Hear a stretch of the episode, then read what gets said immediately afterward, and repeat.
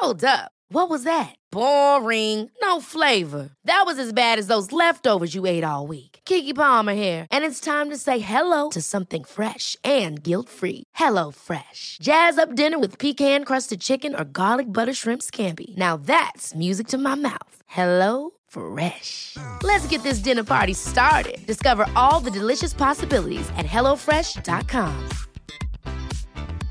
This is Paige, the co-host of Giggly Squad, and I want to tell you about a company that I've been loving, Olive and June. Olive and June gives you everything that you need for a salon quality manicure in one box. And if you break it down, it really comes out to $2 a manicure, which is absolutely insane. It's also so easy to get salon worthy nails at home with Olive and June. The difference between how your nails used to look when you did them yourself and now with the Mani system is a complete game changer. The best thing about Olive and June too is it's a quick dry, dries in about one minute, lasts for five days, and full coverage in up to one to two coats. Visit oliveandjune.com slash perfect Mani 20 for 20% off your first system. That's oliveandjune.com slash perfect Mani 20 for 20% off your first system.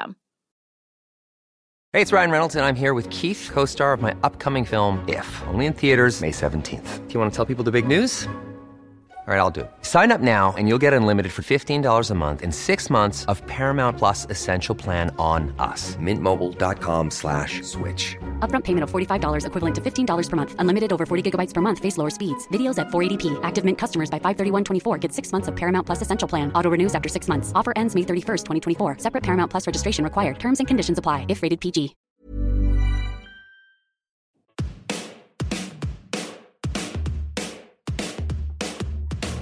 Hello, and welcome to The Shift, the podcast that aims to tell the no holds barred truth about being a woman post 40. Created and hosted by me, writer and broadcaster Sam Baker. What happens when one of the great comic writers of our time hits menopause? That's the conundrum that faced this week's guest, award winning novelist Nina Stibbe, when she sat down to write her new novel. With five bestsellers under her belt, including her memoir, Love Nina, which was turned into a hit TV series starring Helena Bonham Carter, and three novels centered around the turbulent teens and 20s of her alter ego, Lizzie Vogel, Nina decided it was time to turn her hand to middle age. In One Day I Shall Astonish the World, Nina examines the heartbreak, hilarity, and occasional hatred of a friendship that stretches from late teens to mid 50s by way of very different love, life, and career choices sex suddenly becomes quite funny. You know, when you're in your 20s, sex isn't very funny. It's all sorts of other things, but it's quite funny now. Isn't it? Sam, you're not saying Yes. anything. Yeah. Is sex funny, Sam? It is, yes, it can be. It is in your book. Nina joined me from Cornwall to talk about being hit by the menopause truck, pressure to always be funny, and why her greatest midlife inspiration has come from comedy women. She also said she thinks she looks older than her mum and shared her ultimate midlife relationship saver, the sofa bed. Are you in your study? Yeah. Look, It's interesting. Yeah. that's a sofa bed, and that's out of the window. So it's the sofa bed in case you're working so hard you can't go upstairs or downstairs or wherever the bed is. It's because I was getting such terrible menopause symptoms that we had to get a bed in the study for me to escape to. I wanted somewhere big and airy that, look, there's all these doors, look, like that. I can just open all that. and it's all lovely and cold in here. It's so interesting because did you used to be the person who was cold? Yes, until I got to 55. And then it, it makes me hate living in Cornwall. And I love living in Cornwall, but I regret that we don't live in Edinburgh because you could just open the windows and the cold will come in. Oh, it does. So Yeah. are you too warm down there now? Yeah, I'm too Come warm. north. Well, we're here for a bit. Yeah. Did it start with boiling hot and having to move out of the marital bed? Yes, my first realization that things had started, I'd wake up at night feeling anxious and hot and thinking, what am I going to do? I can't go back into this bed, it's too hot. And I'd been a person who had really enjoyed sleeping a lot. I'd always gone to bed early and slept right through, and suddenly not sleeping very well was, well, it was awful. So You know, what's that four or five years ago? yeah, I was quite late to menopause. I think I was probably about 55. I'm 60 now. Turned 60 in December, and I think I'm sort of through the worst bit. But I had a couple of years of the horrors, and it started with that sort of being very, very hot and worrying about being hot. So you're going to do an event. And you look into Oh, the room God, yeah. lights and think, oh gosh, I, I can't wear that jacket Like now, I'm in the thinnest little thing. Yeah. Even though we're not filming, I've wanted to put on something nice, but then I can't put on a lovely, smart, woolly jumper, which would be appropriate for the weather, because I know I'd just boil, even now. Yeah, that is one of the benefits of living up here this time of year. A Mm. jumper is fine. It's so weird, isn't it, how it changed everything? It's like your temperature is reset forever. Yeah. Well, it made me start wearing a, I don't know what you call it, a gilet, a sleeveless. Yes.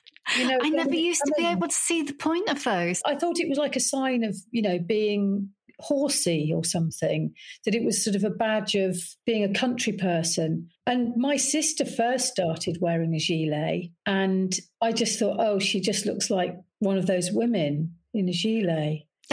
Then I got one because I thought I thought I'd found my own private reason. I thought I'd have one of those, and then I would be warm in my body, but I wouldn't be overwhelmed. And then I told my sister that, and she said, "Well, why do you think I wear one?" So I said, "Oh, is that why you?" She said, "Yeah." And I sent one to my friend up in Linlithgow, my friend Stella, for Christmas, and I put "Dear Stell, Happy Christmas, love from Dominic Cummings." She said, "I will never wear that," and I said, "Oh, you will." And sure enough. She's worn it every day. I mean, she didn't wear it for a while, but soon enough, Yeah, it came for her. We're going to talk about Stella a bit more in a minute. How did you come to move out? Because I'm really interested by this solution to it. So many people I've spoken to, like, you know, opening all the windows and then their partner's complaining because it's freezing or like throwing the duvet off all night. Mm. And Mm. so, how did you reach the kind of like, I actually have to move out and move into study solution? Well, I have to say, my partner has been very, very empathetic and very kind. And what he did, he let us have a really skinny duvet, and then he had a little single duvet. But then I'd get up at night and I'd trip over all the bedding. And I didn't need to move out, Sam. What I needed was to be able to. Yeah. So I don't sleep in here all the time, and I don't even leave the bed made up. It's got bedding on it, but it's folded away as a sofa. It was waking up at two in the morning, absolutely drenched, feeling awful, and then having to go back to a sort of a slightly damp, claggy, cold bed and not Mhm. want to disturb him. But actually knowing that I can come in here has made me less need to. Do you see what I mean? Yeah, totally. when we have guests and somebody has to come in here, I'm a bit kind of, oh no, I can't escape. Even if you don't need to, the fact that you can't Yeah. everything. Yeah, yeah.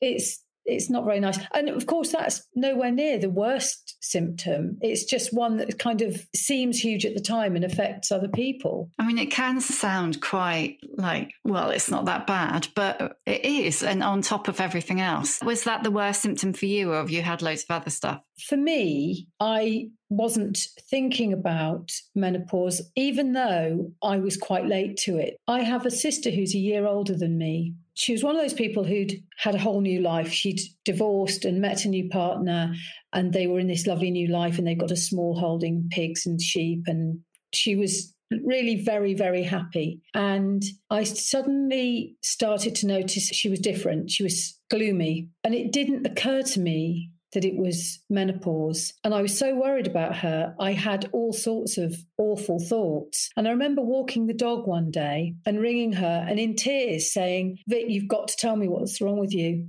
because I can't bear it. And I questioned Mm. her. I thought she might be in a horrible relationship, which is an awful thing to think about this lovely Mm. guy that she's now married to. And he really seemed wonderful. But I just thought, what could it be? And I sobbed as I walked the dog on the phone, going, No, you've got to. And she told me she'd got these awful symptoms. And her worst symptom was this thing called hag riding. Look it up on Wikipedia. You can't wake up. You want to wait. Oh, I do know. Yeah. And you have this feeling of great pressure on you. I don't know whether she always felt it. It feels like somebody's sitting on top of you. It's the night Yeah. terrors can manifest themselves like that, can't they? And Yeah. actually, the word nightmare comes from that idea of having some kind of demon pressing down on you. So she was getting that. And it Oh was awful. And she was getting sweats, what they call hot flashes. I always thought they were hot flushes, but she was getting hot flushes that would start in the middle of her and sort of radiate outwards. And they made her Mm. so anxious, she thought she was going to die.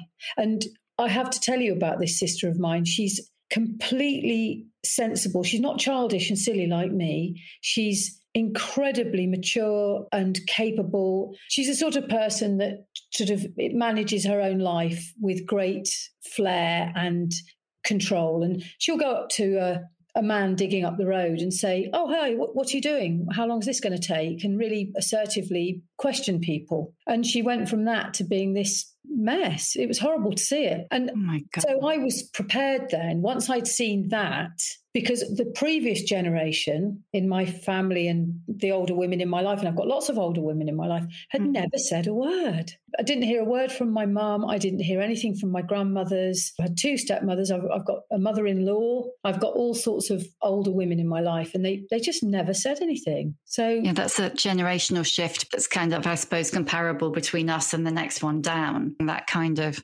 we just got on with it thing my mum always wanted and probably still does, even though she's 82, she wants to seem shaggable. That's, her, that's her thing. I mean, it sounds like a horrible thing, but it just is who she is. It's always been her thing, hasn't it? It's always been her thing, you know, and she's jolly about it and funny about it. But I don't think that was consistent with saying, oh, I'm going through the menopause or, you know, she just no do you think we'll ever beat that that sense that oh well if i admit that i'm going through the menopause then clearly i am history on in that respect the shagability market for want of a better way of putting it i think that will go because enough people are speaking out because of people like you doing this I think that side of it is the trickier side because youth is so sort of highly praised and desired. And women measure themselves even now in those ways.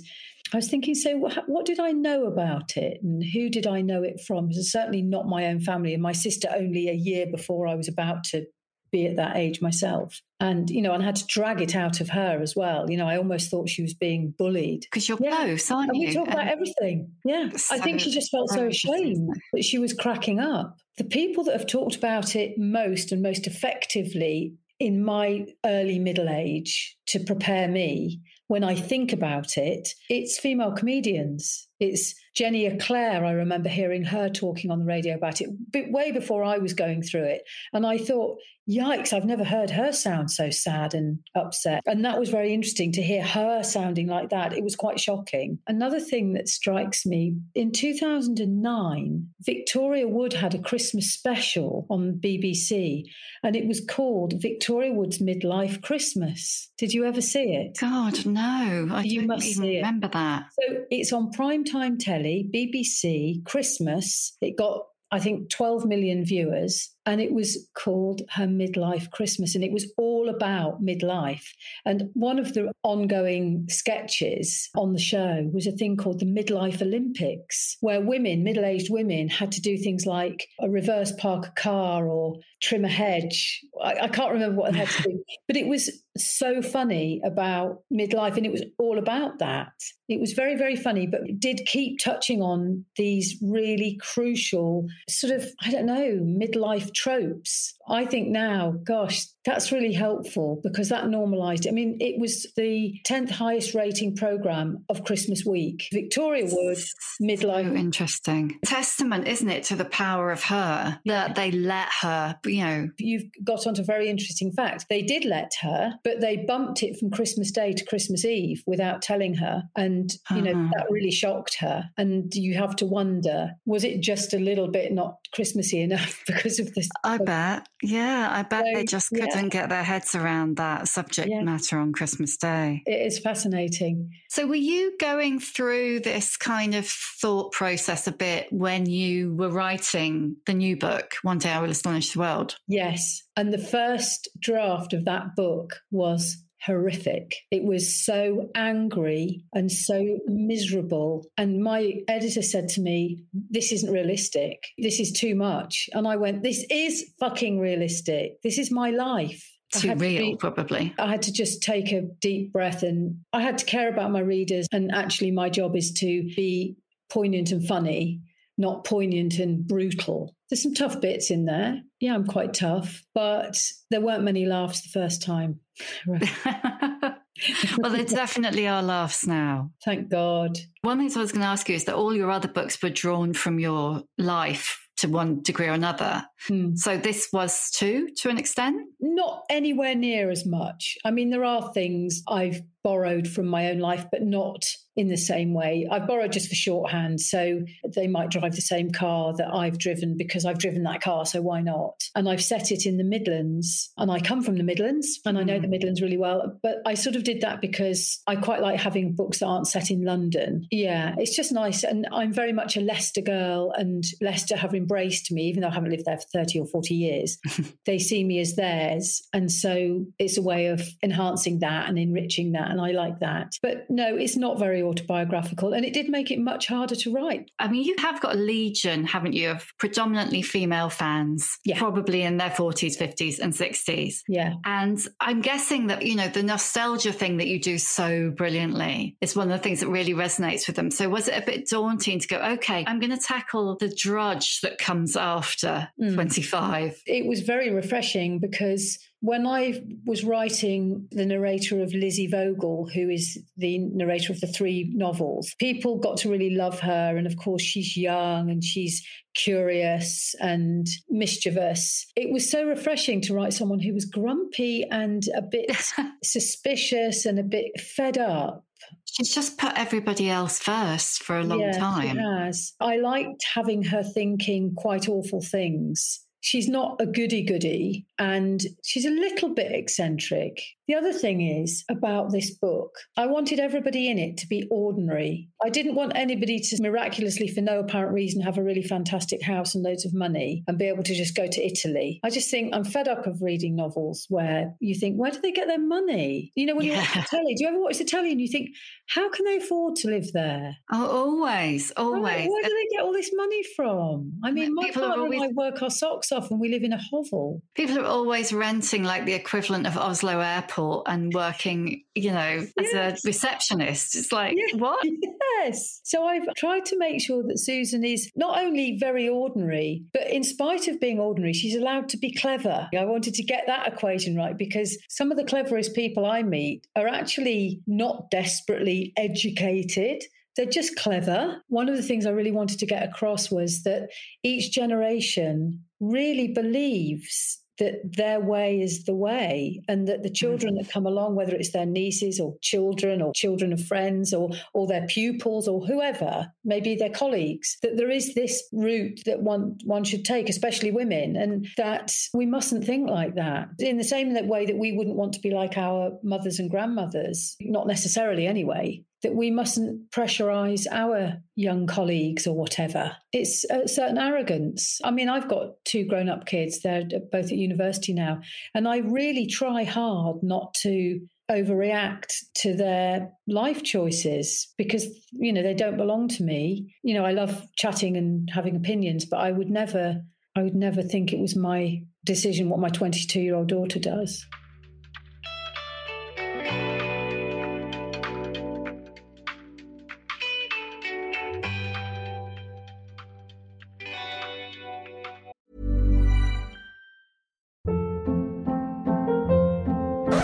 Hold up. What was that? Boring. No flavor. That was as bad as those leftovers you ate all week. Keke Palmer here, and it's time to say hello to something fresh and guilt-free. Hello Fresh. Jazz up dinner with pecan-crusted chicken or garlic butter shrimp scampi. Now that's music to my mouth. Hello Fresh. Let's get this dinner party started. Discover all the delicious possibilities at hellofresh.com.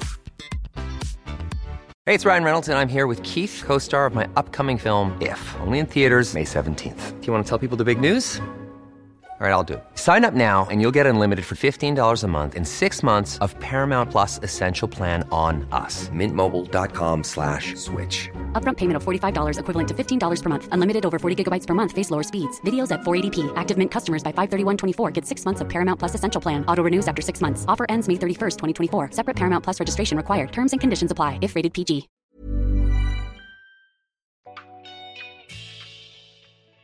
Has her take on things changed yours at all? Yes, very much so. Um, some of the areas for which that is true, I wouldn't even want to discuss now because mm. they're very big things, too big for now. But yeah, well, I live in Cornwall and work from home and have done for 10 years. And so I don't mix with young people in the workplace. So I'm very grateful to my children and their friends because I've been able to see certain evolutions that have been very eye opening and, and fascinating and actually quite wonderful. I mean, I think that kind of change in perspective, it does really come across in the book, that kind of that shifting perspective as, as the younger characters move to the fore a bit. I think it's really interesting that the first draft was about the marriage and then the next draft it became about the friendship because mm. yeah, that is more interesting. I do like books about marriage and you know, but the friendship is very fascinating, I think. And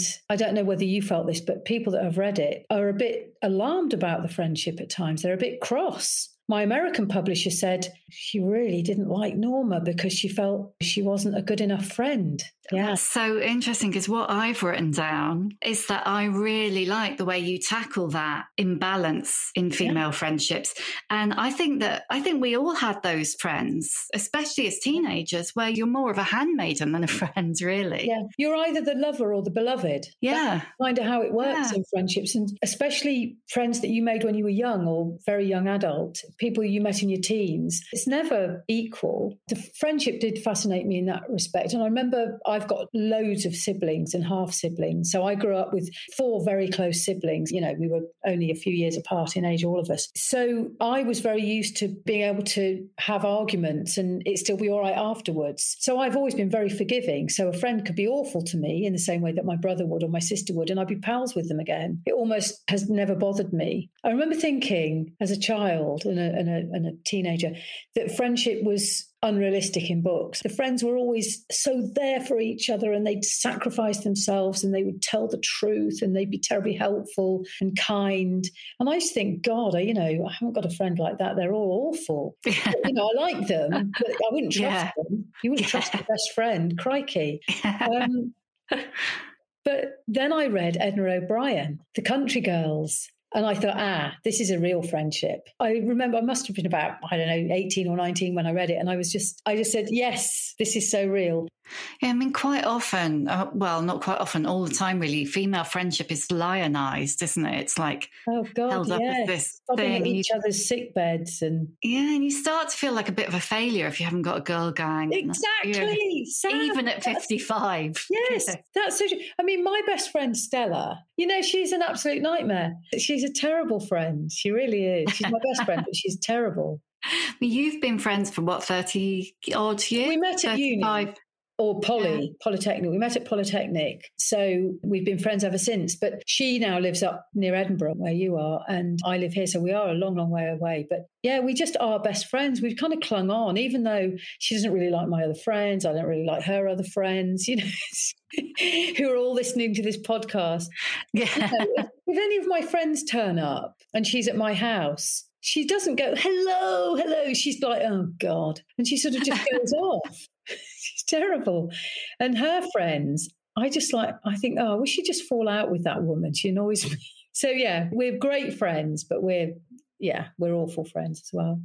But that long term thing, I mean, that length of time in a, a, romantic relationship, for want of a better way to put it, you'd really have been through some ups and downs, yeah. even if you're still, you know, and still together. So. Because I've been with my partner for a long time. I mean, we met very, very young, you know, before university. Uh, but we did have quite a long break. We split up for probably about 10 years, but we did get back together again. And people are always going on about that. Oh, you've been together with him so long. Oh, it's so romantic. But they never say, you know, you and Stella have soldiered on all this time. And it is, it's wonderful friendship doesn't get the celebration it deserves, I think. Although my husband and I say to our kids, look after your friends. You know, they are the important ones. You know, you will have these romances, but your friends look after them as well. I've noticed as well that people will put their family first. So, mm. over the years of being a parent, I might say to one of my son's friends, I text the mum and say, We're doing this wonderful thing. We're going to the theatre or we're going surfing or we're doing something amazing. You know, would so and so like to come? And they'll say, No, his nan's coming round. And I think, Well, his nan lives down the road. This is a wonderful opportunity. And just in order to eat Sunday lunch with his nan, you're. Which he does every week. Yeah. He does every week. He can do it on Monday. He can go and have egg on toast on Monday. I mean, family's great, but friends I think need cherishing and looking after. Totally. Have you got more or less confident as you've got older, do you think? Probably more. I mean, I feel slightly that I peaked at the age of nine and so I've stayed as quite a childish, childlike person. I, that's part of why I don't want to interview anyone because I don't feel like the grown up in the room. Even though I'm now 60, I still feel like the child. And I don't entirely trust myself that I might say something wrong out of nerves or just trying to be funny. You know, trying to be funny is a thing and, and it can go wrong. So I have got more confident in that I've learned to calm down and that I don't have to have everyone cracking up the whole time. I don't have to make silly jokes the whole time. And that's really nice. But I did have that awful time in my mid late 50s where I felt terrified if the doorbell rang. So, yeah, that's gone. But yeah, I do feel more confident. And I quite like being older. I, I, enjoy it. And I, I would never want to look younger or do anything to make myself look younger. Literally, I, I don't think I could be bothered. I know that other people do, and I, that's fine too. You know, when you see someone mm. who's a huge amount of effort and they look amazing, great. But that's just really not me. I like being older. It's nice. It's good. But I look older than my mum, which is weird because she really minds. She wants to be young. And so she's terribly fit and does swimming and running and cycling and Pilates all the time and has her hair dyed and all sorts of things. Oh, wow. And she's, what, 80? She's 82. 82. God. So is she the um, inspiration for Roy and his Wim Hof? No, I, I wanted Roy, Roy being the husband in this book I've just written, to have something going on that was annoying for Susan. And actually, my husband does quite like Wim Hof. I have borrowed that from real life. He's not obsessed with him, but he does do cold water swimming because we live in Cornwall, so it's easy to do it. Yeah. And he hasn't dragged you into that. No, I mean, I do go into the water a lot and I do snigger about poor old Wim Hof, which is ridiculous and childish, but I'm nine years old, so what do you expect?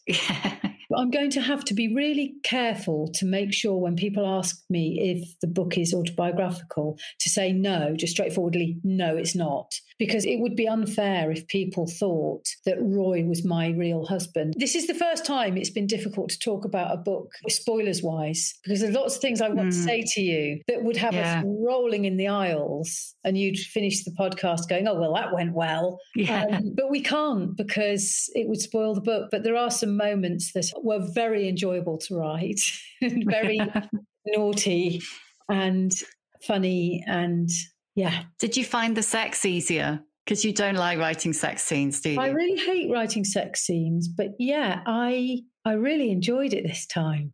I loved it when Roy comes at Susan to look at look at her vagina with a head torch on. I don't think that's a spoiler, is it? It's just a throwaway, no, no. throwaway line. Sex suddenly becomes quite funny. You know, when you're in your 20s, sex isn't very funny. It's all sorts of other things, but it's quite funny now. Isn't it? Sam, you're not saying yes. anything. Yeah. Is sex funny, Sam? It is, yes. It can be. It is in your book. It is very funny. The reason I'm not saying anything is because there's something I really want to say, but it would be a spoiler. So I can't. Yeah, well, I think you're asking, did I really do those things in a certain chapter? And the answer is no, I didn't. But doing research was hilarious because now it's all over my internet history that I have searched for all sorts of weird things. and my husband tells me I could have done it by hiding my identity. I could have done it anonymously, but I didn't. Yeah, you could have opened an incognito window at the very yeah, least. I didn't or know you to do that. Done. So now I get all sorts of adverts for all sorts of funny things things and dildos and God knows what, which so is fine. Any, anybody who reads the book, after you've read the book, you'll know what inter- Nina's internet search history is like. Yeah. It's like yeah. Yeah. No, I really went for it with this book. I think it's very satisfying. And I think even though I'm sort of having a bit of a laugh about sex things, I'm not knocking it, am I? I'm not being prudish. No. I am you... actually very prudish as a person. I'm very prudish. Are you still? I don't know why I am. I think it's having a very sex positive mother. Growing up with a sex positive mother in the 70s has made me incredibly prudish and a bit triggery. I've seen too much exploitative sex with my mother involved to make me entirely happy with any kind of romance at all. I'm like, oh, they're falling in love love, oh shit, they're going to have to have sex. So writing sex has always been a huge problem for me, but not with this one because I'm happily now in my older age and it's cool. It's great. Okay, I'm going to ask you the questions that I always ask at the end. What's your emotional age? Nine. Well, maybe 11, actually. I've matured a bit. 11. My home life was quite traumatic. We went from being quite well off and stable to being, you know, in deepest poverty. My mum was then very much an alcoholic and a single mum, and things got really quite tricky. It was bearable because I had all these siblings, and we somehow miraculously laughed our way through it. But I think that's why my sister's so brilliant and grown up. She took on the role of kind of being the adult. I think there is a, a, concept about freezing at a certain age, and it's usually to do with trauma. And we were very worried all the time, and we had the electricity cut off. And it doesn't sound like much, but oh, it was it was horrible. And it is when you're little. That's yeah, pretty little. If you could only recommend one book, what would it be? Only one book. Well, I would probably say Ducks Newburyport by Lucy Ellmann because it's the standout novel for me for many years. Yeah. What advice would you give younger women? The advice I would give is use your own voice in everything you do. You're good enough and you're probably much better than you realize at everything. And being yourself, using your own voice and just being natural is better anyway because it's easier. Mm. Just being you is is great and it's just so relaxing. I mean, you know better than me because you've got a 22-year-old daughter, but I really hope that younger women to already have that sense that they don't have to pretend to be something that they're not in a way that I certainly mm. did feel I had to at their age. Yeah, yeah, yeah. I do think young women do still worry far more than is healthy. And I do spend a lot of time saying, please don't worry about that, not just to Eva, but to her friends as well. If you just knew how brilliant and perfect and glorious you were, and mm. you will look back at this time and it'll be the best time of your life life and you've spent today worrying about that. A thing just to say that is a bit of a non sequitur, but I really wanted to say this, Sam. From the age of 50, I stopped being a person who had to work in an office. I was able to work, well, write full time, uh, you know. To... Sorry, I just got attacked by the cat. Hang on a minute. I'm just... I thought you were about to say, "Don't mention that." No, no, he just, I just got claws in my back. Sorry. Come on. Obviously, saying it's time to end this. He's like, "Let me out." Yeah.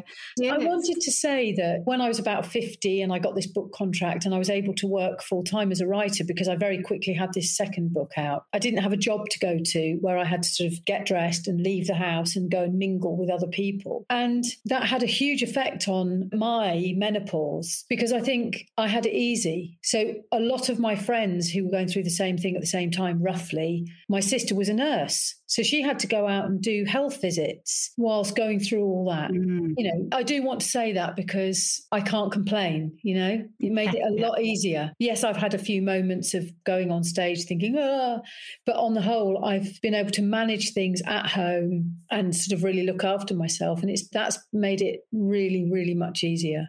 What's your superpower? It used to be that I could remember everything. I'd remember your phone number, your birthday, the name of your cat. My memory used to be such that when I met people, they'd be completely freaked out because I'd say, How's Patch? And they go, well, Who's Patch? And I go, Your mum's dog. They go, Oh, you. and they'd be a bit kind of spooked, but that's kind of gone. So I'm in this new landscape of not trusting myself. And it's actually quite horrible that I don't remember things I've got to do and I don't remember things, you know. Whereas before, five years ago, I would have remembered everything about you. So oh.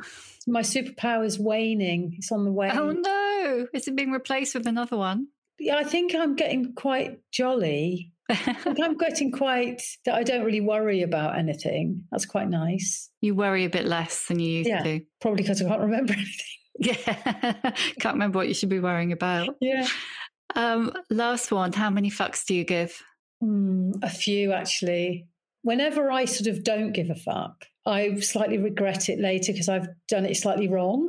Mm. That's not naturally my my thing. As I say, I'm a micro responder, so I do want to kind of, on the whole, have everyone going. Isn't she lovely? Yeah. Oh. Thank you so much, Nina. No, well, been... thanks for having me on. And I came on trying to be really serious because it's a serious subject, but we've actually had quite a nice, lovely chat. Yeah, you don't want to be too serious. Wouldn't be you. True. Thank you for listening. You can hear a new episode of The Shift each Tuesday, wherever you get your podcasts. If you like what you hear, please do rate, review, and follow because it really does help other people find us. And if you'd like to support The Shift further, please consider becoming a member of our community. Find out more at study.media forward slash The Shift.